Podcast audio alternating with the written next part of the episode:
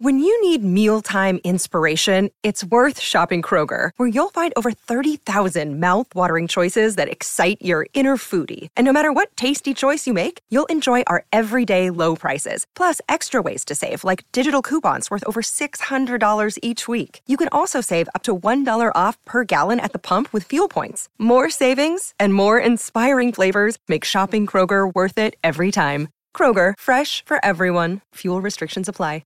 Another day is here, and you're ready for it. What to wear? Check. Breakfast, lunch, and dinner? Check. Planning for what's next and how to save for it? That's where Bank of America can help. For your financial to-dos, Bank of America has experts ready to help get you closer to your goals. Get started at one of our local financial centers or twenty-four seven in our mobile banking app.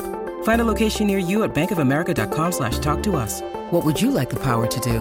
Mobile banking requires downloading the app and is only available for select devices. Message and data rates may apply. Bank of America N A, member F D I C. This is Reception Perception, the show.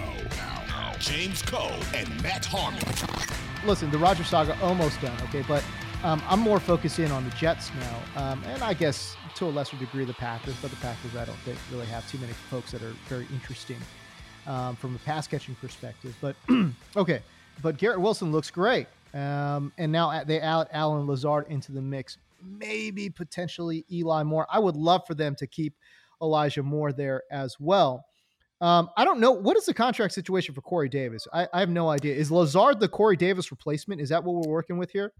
Essentially. And yeah, let's, let's kind of talk about the Lazard thing. Cause obviously uh, Diana Russini was the one who reported it, and Rodgers sort of refuted it, although didn't refute it. He just refuted like the word list of demands or whatever, which she right. didn't use. It was just like nope. other people on a the internet aggreg- aggregated it and stuff like that. And, yeah. um, you know, the four players that were on there, three Packers, Mercedes Lewis, Randall Cobb, Allen Lazard, and Odell Beckham. Uh, Odell Beckham obviously is, is the one interesting one.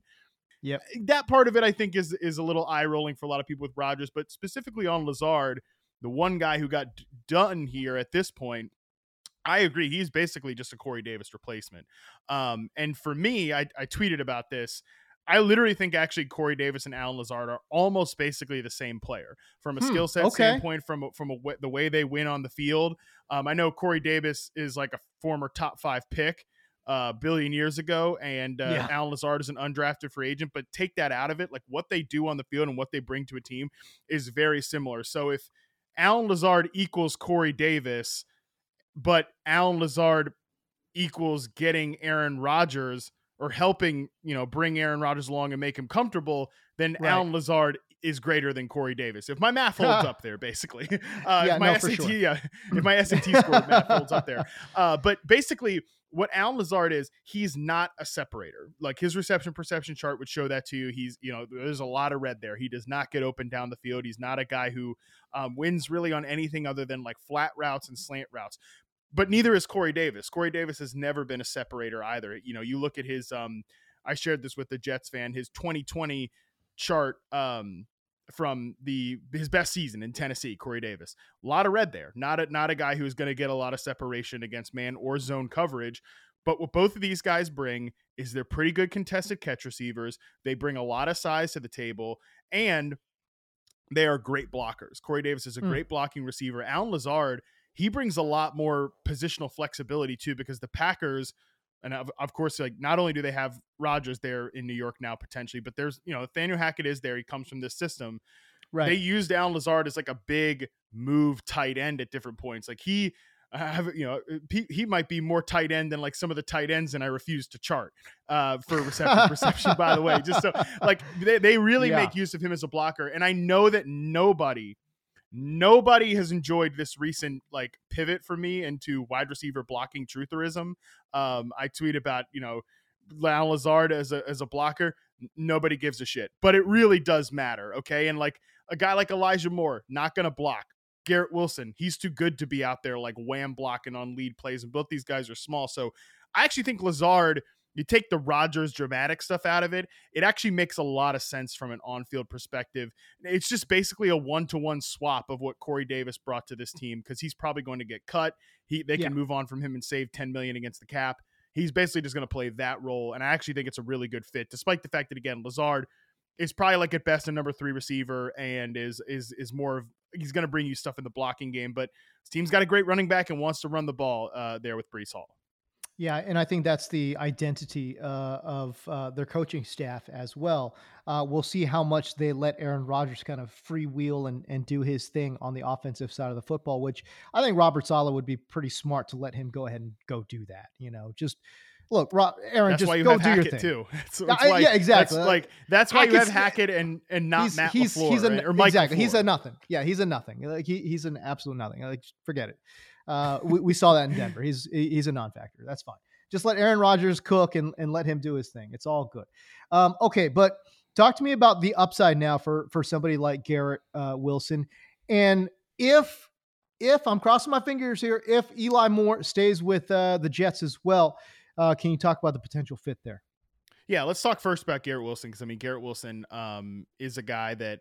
I'm in the middle of finishing his reception perception sample right now. As I've said on the podcast, and as we'll talk about with D J Moore later on, talk about Chris Olave, I think on the last episode, when these guys get big quarterback upgrades or they get traded, they're instantly going on the site. That's a new feature this year. Uh, that's a new thing this year, so that I'm not having a chart like McCole Hardman and Darius Slayton, because nobody really wants that. You want to know about Garrett Wilson and how you might fit with, with, with Aaron Rodgers. But I mean, Garrett Wilson, dude, he's just such a good player. Um, I, I'm I'm such a fan of his game. I was a fan of his game as a collegiate player. We know he was one of the best success rate versus zone coverage players among the guys that came into the draft last year. But really, I think what Garrett Wilson showed um, in his first season in the N F L, uh, another guy that was a little bit position versatile. Remember, there were times where he played as a flanker. There were times he played as like a more of the slot receiver early in the year. And then, you know, by the end of the year, he was kind of that number one X receiver on the outside. But this is a player who can win at all three levels. He's a guy that is is actually not that disciplined and refined as a route runner. Hmm, um, really? Yeah, yeah. He, he's he's just I, I shouldn't say he's not disciplined or he's not. Su- Some of the like little technical nuances with him aren't all the way tightened up. Um, like a Justin Jefferson coming into the N F L, who is just, or right. a Chris Olave, again, his teammates, a great comparison. Like Olave is, his fundamentals are tight. Like he's got everything down to a T, but Wilson still separates at an incredibly high level. You know, for the rookie report exclusively, he was number one in success rate versus man and press, because he's really a freak show. He's so ah. athletic. I mean, he is absolutely unbelievable in that regard. And again, he's not a bad technician or a bad route runner. That's not what I'm saying right. at all. He's actually a very, very good route runner. I'm just talking about from the, from the fundamental perspectives. He can, that's actually almost encouraging, is that if he gets those fundamentals tightened up, if oh, him boy. and Rodgers get that sort of mind meld going, like he's going to be an unbelievable player. Oh, boy. Um, I've said this a lot about him. He is also, in addition to, cause I think Elijah Moore, who we're talking about in a second, is also a great route runner, but, um, and also a really good separation player, but uh, Garrett Wilson is not just a great separation player. He's also uh, someone that they trusted to throw into tight coverage. Wasn't always great at it, but they they did trust him there. But most importantly, he's fantastic after the catch. Like these quick hitting concepts that are pretty much were already installed last year with uh, with Mike LeFleur, and it's going to be a pretty easy transition with Nathaniel Hackett because it all comes off the same tree there. Um, Th- th- those plays with him are incredible. Like Garrett Wilson rarely ever goes down on first contact. I've made the joke a lot that he is um, what all the Toney bros love about Kadarius Toney from an after the catch perspective, but he can actually run routes. Like he, and he really is that freaky of an athlete, Garrett Wilson. I'm very, very high on him. Hey everyone, this is Brett Boone. Would you know it? I've got a podcast going strong in our fourth year. Tune in as I sit down with my friends, some of the biggest names in sports, media, entertainment, for a lot of fun and in-depth conversations. As you know, baseball's been my life. It's been in the family for a long time, but it's a lot more than that here. It's sort of like taking a ride in a golf cart around a beautiful track. Join me every week for multiple episodes on the Brett Boone Podcast, available on the Odyssey app or wherever you get your podcasts. Yeah, Garrett Wilson uh, was certainly great after the catch. We saw a lot of big play highlights uh, from the former Ohio State Buckeye, who ran a four three eight forty uh, to give you a little idea of his overall straight line speed. But obviously his horizontal movement, too, uh, I thought was really good. But uh, after the catch, looked really, really great. Okay, let's dive into Eli Moore.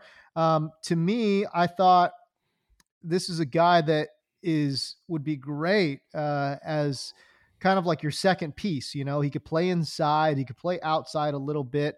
Um, and he's just an overall, just a high quality player. Like, is he a, is he a true one, one? Nah, I don't, I don't think so. Uh, but what does Matt Harmon think about potentially Eli Moore staying on this team? And, and again, being uh, the bat or the, the Robin to, to Garrett Wilson's Batman. Elijah Moore, I think from a fantasy perspective, is going to be a little bit tougher um, because of the roles on this team, but we can talk about that in a second. From a talent perspective, Elijah Moore um, is really, is really tough because I think he was an awesome player as a rookie. You know, he's one of these guys that cleared that seventy-five percent success rate versus man barometer that, like, those guys all go on to become hits basically, except Sterling Shepard, who can't stay healthy, but everybody else, it's like everyone who's cleared that bar has been a really good long-term successful N F L pro. Elijah Moore did clear that bar as a rookie, but we know his second year was just such a mess. Um, Uh, again, he's another guy that I'll have a profile up on him on the site by the by the end of the week for sure. Hopefully by the end of Thursday, uh, as you're listening to this.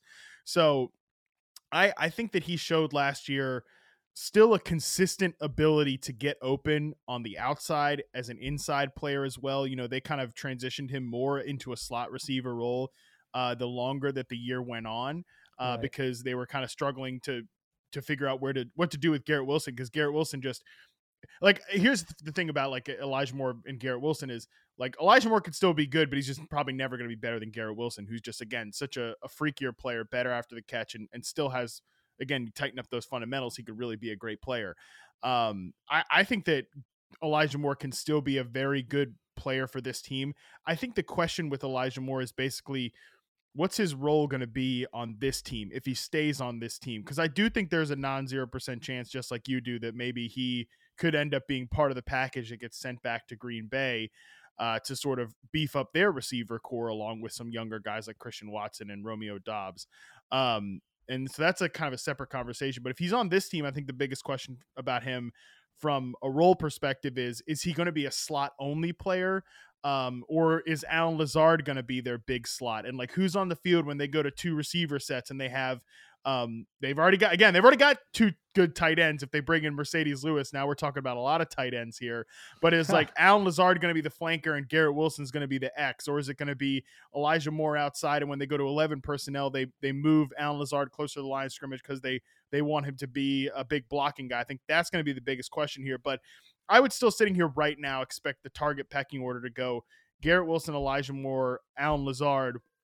What has me just like the, you know, pausing on that last point is, you know, Aaron Rodgers just obviously loves Allen Lazard so much and trusts him down near the goal line. And Lazard has great hands. And even if he's not open, he could throw to him in tight windows because Rodgers is that guy. So I think Elijah Moore is definitely the biggest wild card in this, uh, in this group here, but he's still a player that, based on reception perception and based on his separation ability, a guy that, like, I want to buy low on and bet on, uh, bouncing back at some point.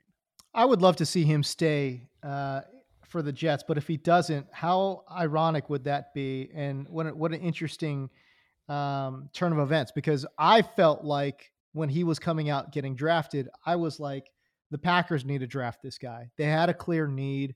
They tried to address that. They bypassed Eli Moore. Then they went and got Amari Rodgers, thinking, oh, oh we could yeah. get seventy percent of, of, of Moore by getting oh. Eli, Amari Rodgers. And no, you're not, you know, it's like, come on, man. Like, what, like watch this guy play a little bit. This is the guy that would have been an absolute perfect addition to that Green Bay Packers offense. Uh, because at the time they would have had Devontae Adams, and then you add in Elijah Moore into the mix, and who knows what happens, you know, who knows what happens there. Uh, I mean, I tell you this, I think Eli Moore probably would have been happier uh, in Green Bay than he is in New York, because yeah. obviously he went, you know, it, he went off the, the, uh, the reservation a little bit um, this past season. So I, I don't know. Um, there is that history too, right, between the coaching staff and Elijah Moore. And I think that may play a factor into, uh, Green Bay, uh, acquiring his services, which, oh, by the way, they could have just done, they could have just drafted him. Yeah. They could have just drafted Elijah Moore. The, yeah. the Packers have a lot of, um, it, it, thresholds when it comes to, like, receivers. Is they're not going to buy into a lot of these smaller players, and Amari Rodgers is like a, a short guy. He's five nine, but he's like two twelve, or at least he was when he came into the N F L. He was like a a thick boy. Uh, yeah. Elijah Moore is five ten and was like sub one hundred eighty pounds. So yeah, yeah, yeah, that's probably a big reason. Not, and by the way, like maybe they look at Amari Rodgers and be like, see, see, that's why we don't do the little fellas. Uh, we're going for these big receivers. And obviously they've looks like they've got a lot of success there with Christian Watson, even though he's, you know, he's got some things he needs to tighten up as well. But um, yeah, I, I do think it would, he would make an interesting go back in that uh, in the trade there, just cause like the Packers have always wanted to have like a pre-snap mo- you know, this is a big, a big bitching fest between Rodgers and Matt LeFleur originally was, right. Can we get a snap without pre-snap motion? Although I think Elijah Moore would actually be one of the, a really good player in that pre-snap motion package. It would be a good fit in that system overall. But um, again, it's, it, they're running a similar offense there uh, in, in New York. It's going to be pretty similar uh, based on what Rodgers just came from. So I think Moore can still fit. Uh, and it does sound like a lot of the problems that he had with uh, the coaching staff last year had to do, you know, was directed at like Mike LaFleur, which apparently, you know, he apparently like told him to, to, you know, go F yourself or F you or something uh, on practice one day. But, you know, Elijah Moore, I, I still have hope for the guy. It's just always really tough in that second season when like the team is on a five game win streak or whatever, and you're uh, sounding off about one to get traded. Not, not the best right. career move long-term for him, no. but um, that rookie season was, was fantastic, and I I hope he uh and I do I still think from an isolation perspective, like when you look at him as a separator uh, and when you look at the way the guys supported him too in the in the locker room, like when he right. caught a touchdown against the Bears, yeah, I think yeah. they all knew what was going on with why Elijah Moore wasn't having success. But right. I agree, I still think he could be like a I, I still think he like his collegiate profile and reception perception showed he could have like And Antonio Brown light upside. I still think he could be like that type of player, as someone who could win and separate on the outside against man coverage, despite the smaller frame. Um, you know, I'm not saying again, I'm not saying he's gonna become Antonio Brown, but like that type of player, uh, smaller guy who could win on the outside. But you know, if they kind of stick him into a slot only role, it's gonna be tough for him to be consistently on the field. Right.